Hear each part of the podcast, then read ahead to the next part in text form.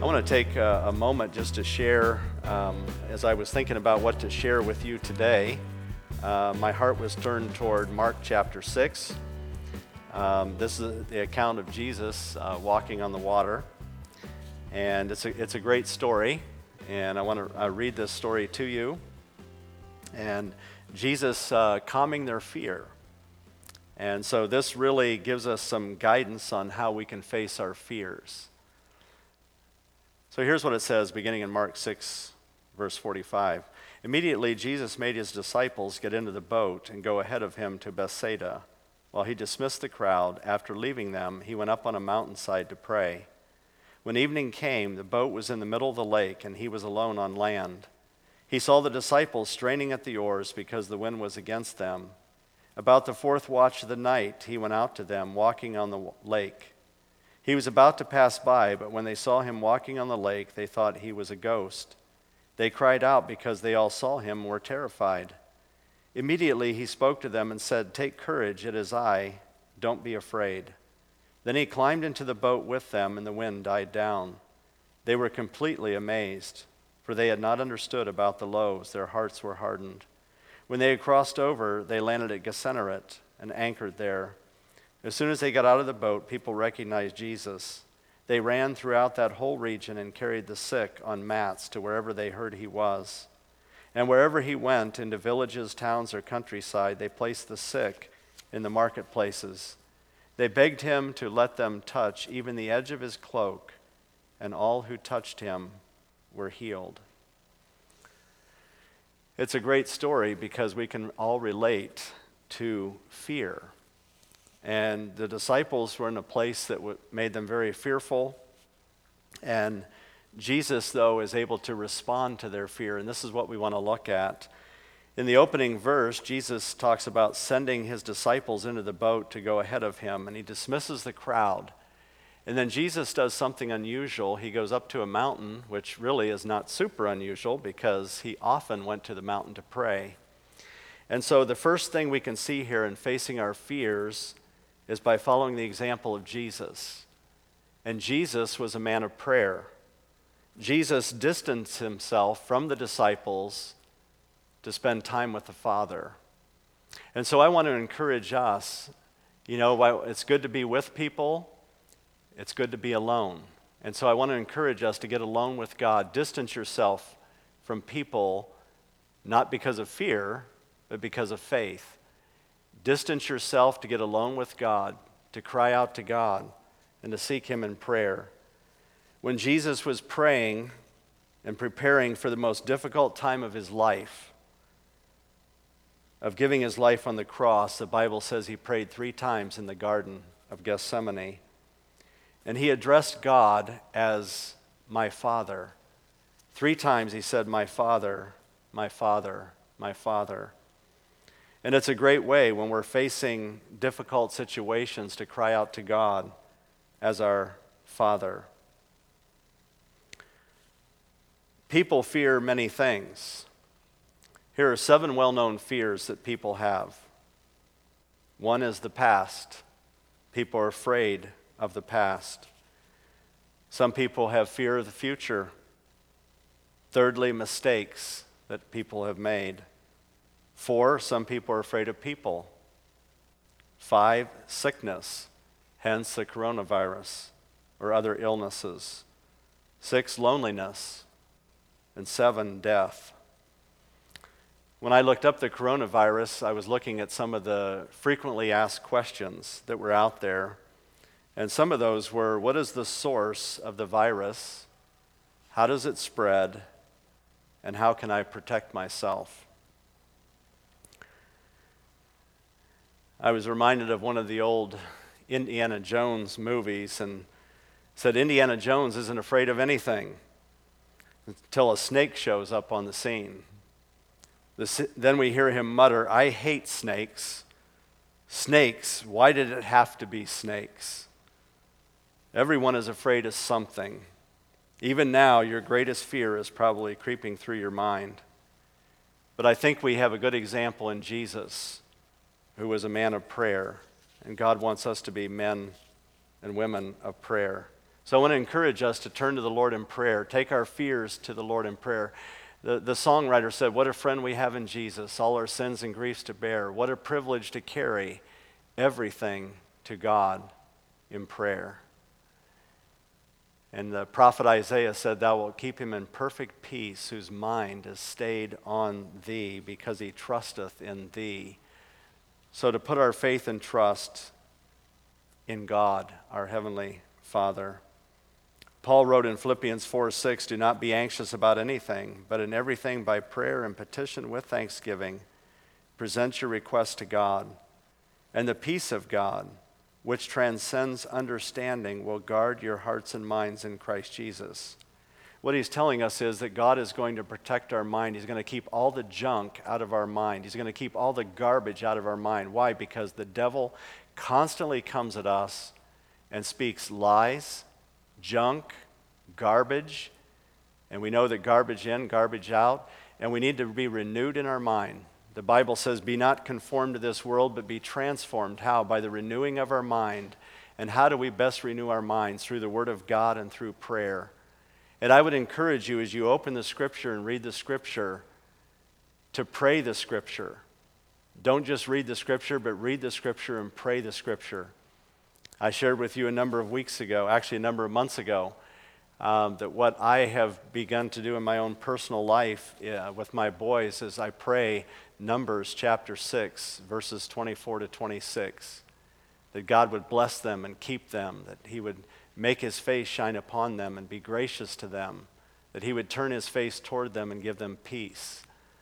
And those are powerful words because they're words of Scripture. And I believe God wants us to pray the scripture. So as you pray, pray the scripture. You know, it says in Proverbs 3 5, trust in the Lord with all your heart, lean not on your own understanding. And say, God, I want to trust you with all my heart as I come to you in prayer. I don't want to lean on my own understanding. You are sovereign. You see what I don't see. You know what I don't know. Uh, the Bible clearly tells us that God's thoughts are far above our thoughts and his ways far above our ways, and we can trust him. Paul goes on to say in Philippians 4 8, finally, brothers, whatever is true, whatever is noble, whatever is right, whatever is pure, whatever is lovely, whatever is admirable, if anything is excellent or praiseworthy, think about such things. And I also want to encourage us as we think about things that are true, as we think about whatever is noble and right and pure, that's going to give us the mindset that God wants us to have. As we think about uh, what's going on in our world, we don't live in denial, we don't deny what's happening, but we look at it through the lens of Scripture. We look at it through the lens of truth. And that brings peace to our heart, knowing that God is in control. I also want to remind us that Jesus also prayed for us. Back in John 17, the high priestly prayer, Jesus, it says, prayed for his disciples, but not just the ones who were living. He said, but for those who would yet believe on him. He prayed for us. And here's what he said in John 17, 9 I pray for them. I am not praying for the world but for those you have given me, for they are yours. Holy Father, protect them by the power of your name, the name that you gave me, so they may be one as we are one. My prayer is not that you take them out of the world, but that you protect them from the evil one. And so we see Jesus again, a man of prayer and we can't overemphasize that enough how the power of prayer will bring comfort to our hearts. Jesus, before he picked the 12 disciples, it says in Luke chapter 6, verse 12, he went out to a mountainside to pray, and he spent the night praying to God.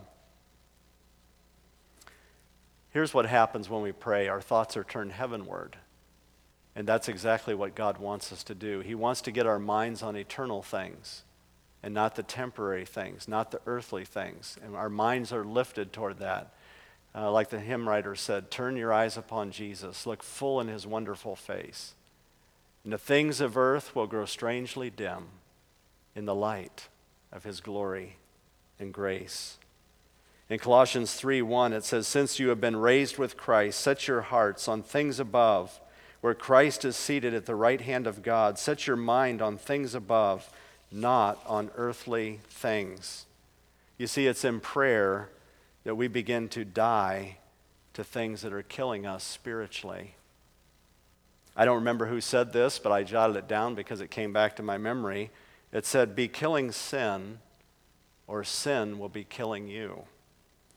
Later on in Colossians chapter 3, Paul talks about putting things to death in our life. The only way we can do that, to put the, the fears to death, to put sin to death in our life, is by focusing on the things that are above. Trusting God, our great Father. He tells us in 1 Peter 5 7, casting all your care on him because he cares for you remembering that we have a good shepherd who has given his life for the sheep. Uh, the psalmist saying, The Lord is my shepherd, I shall not want. That God is there and we can have steadfast confidence in the shepherd's care for us. Not even a hair of our head falls to the ground without his notice, the Bible says. Paul tells us we don't lose heart. Though outwardly we are wasting away, yet inwardly we are being renewed day by day. So let's follow the example of Christ and let's be men and women of prayer, seeking God in our lives. The second way we can face our fears is not only the example of Christ, but also by remembering the power of Christ.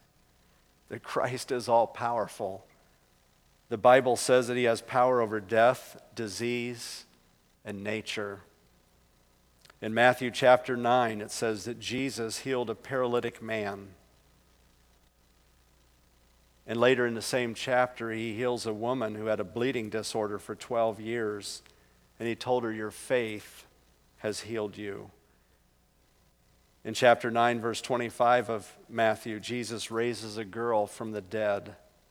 Later, he heals two blind men according to their faith. And then in Matthew 9:33, Jesus heals a demon-possessed man who couldn't even talk. So we need to be reminded of the power of God. And not only true in the Bible, but it's true in our own lives. And as I think back over the course of, of my own life, I've, I've witnessed the power of God. And, and one, in one dramatic way uh, for us, Pam and myself, was when our son Brandon was born, October 26, 1999. He was born a preemie. Many of you know that story, some of you don't. Um, and Pam's amniotic fluid had dropped. She had gone to the doctor October 25th, and he immediately put her in the hospital. Her blood pressure, too, uh, was high, and so they put her in the hospital.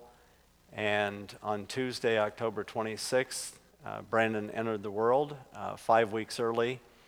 But because of that, uh, there were, he had many complications. His lungs were not fully developed, and uh, he had to be placed on a ventilator for 10 days.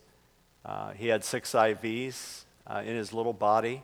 His arms, his legs, even the top of his head had an IV placed in it. Um, he also had to be sedated. Uh, we weren't allowed to touch him because if we touched him, he was stimulated, he would move, he would use oxygen, and they didn't like that. So we couldn't even touch him. And then, uh, after a few days, he was in the hospital. Um, they had to keep checking his blood. And so they said, We're going to have to give him a blood transfusion. And I remember we had to sign the paper um, that it was okay, that we gave the authorization for him to have a blood transfusion so that if anything happened, uh, they were not liable. And we also remember waking up in the middle of the night having a call from the hospital saying we had to turn his oxygen up on the, on the ventilator. And so it was touch and go and up and down and up and down. And then after 19 days, we were able to bring him home from the hospital on Sunday, November 14th, 1999. I'll never forget it. Uh, we brought him home that day, and it, it just was fitting that it happened on a Sunday. And uh, Sunday night, I went to church. We had an evening service, and, and we had testimony time. And I was able to, to stand up that night and, and share with our church family because many of them had been praying for Brandon uh, that God would touch him and heal him. And, and God did that. And we're so thankful. And, but that uh, evening, as I stood up and I shared, I had the, the hospital bracelet on because I had wore that for 19 days. And I had a pair of scissors, and I took those scissors out of my pocket and I I cut that hospital band off, and, and everybody rejoiced with us, and it was a wonderful thing, but that was the power of God. And so it's just good to be reminded of the power of Christ in our lives. Um, he can do far beyond what we can do. And the opportunities we had to be a witness to the hospital staff and people as we went in and we prayed over Brandon. Every time we were there, every day we went there, we prayed over him. And and uh, we had uh, scriptures and Bible stories um, on cassette tape. Remember the cassette tapes? we had cassette tapes and read Bible stories on there. And it was just an opportunity to be a witness. But we're so thankful for what God has done. And I'm sure some of you have witnessed the power of God in your lives too. Let's not forget the power of God.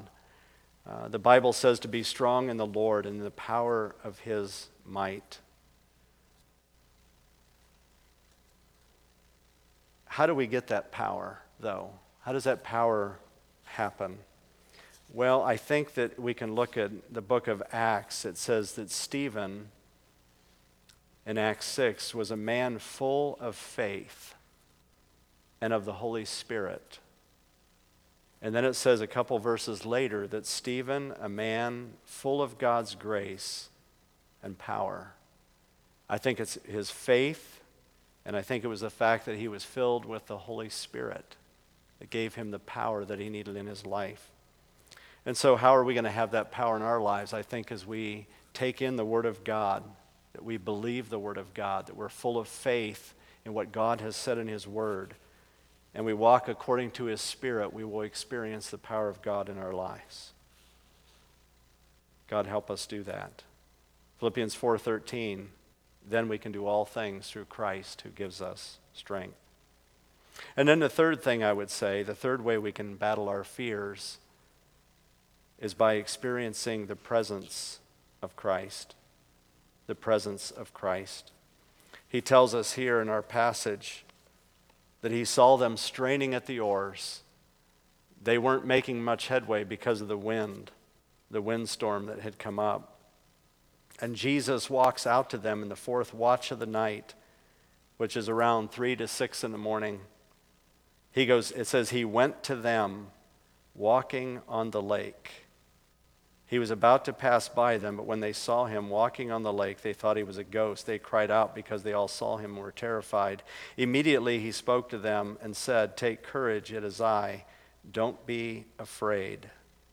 Then he climbed into the boat with them, and the wind died down. They were completely amazed, for they had not understood about the loaves. Their hearts were hardened.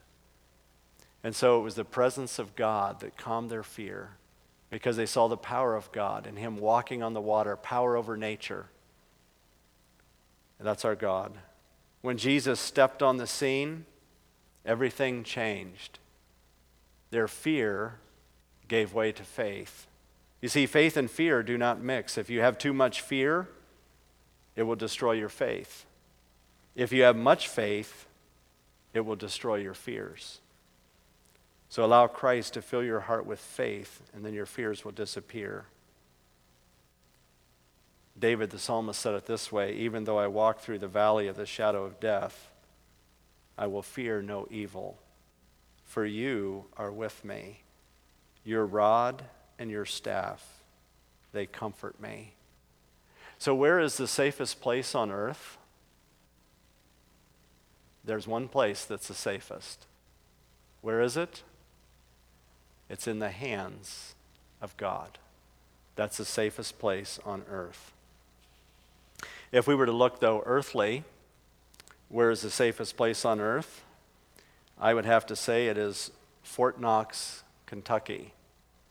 Say, why do you say that?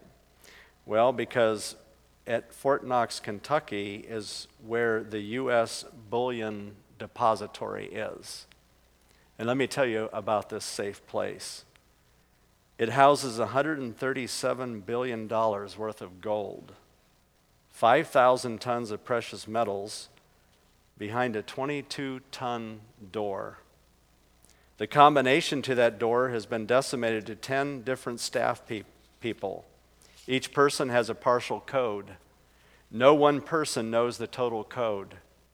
The code has to be inserted one person at a time. Behind that door in the treasury is the safest place on earth. But even if you're crafty enough to break the code and get in, you wouldn't get far. You would have to get past armed guards, missile tanks, Apache helicopters, infrared surveillance, video cameras, and concrete reinforced granite walls. If you try to break in, you're going nowhere. Do we have that kind of safety in God? Yes, we do. Even more safe than that, we have safety because of the presence of God in our lives. He is our pr- protector. So, are there any safe places? Is there a safe place that protects our future?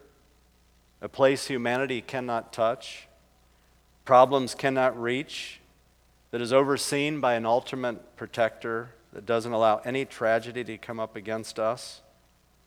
As the church, you're supposed to say yes. well, where is it and how do we access it?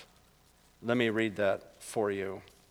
It's actually found in 1 Peter, and I'll close with this passage. This is the safe place. Praise be to the God and Father of our Lord Jesus Christ.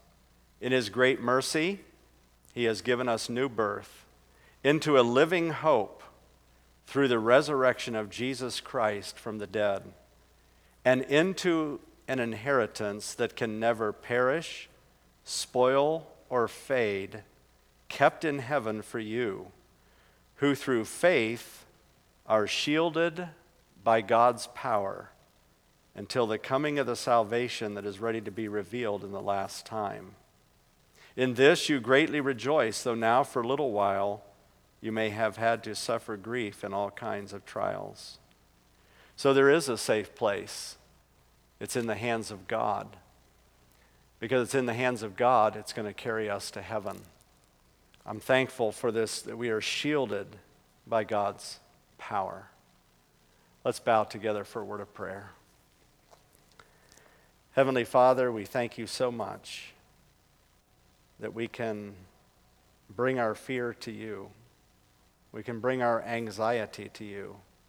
Lord, no matter what this world throws at us, we know that we have a sovereign God who holds us in the palm of his hand, that nothing comes to us unless it's filtered through your sovereign fingers. And so, God, we rejoice in that. We thank you that we are shielded by the power of God. We thank you for the example of Jesus who distanced himself from the crowd, from the disciples, to spend time with his Father. God, help us to do that each day, to distance ourselves from the crowd, to spend time with you, and also to be reminded of your power and also to be reminded of your presence. That you are Emmanuel, God with us.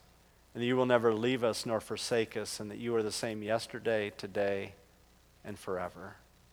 So, Father, we rejoice in our all sufficient Heavenly Father. We give you praise, honor, and thanks in Jesus' name. Amen. God bless you and have a great Lord's Day.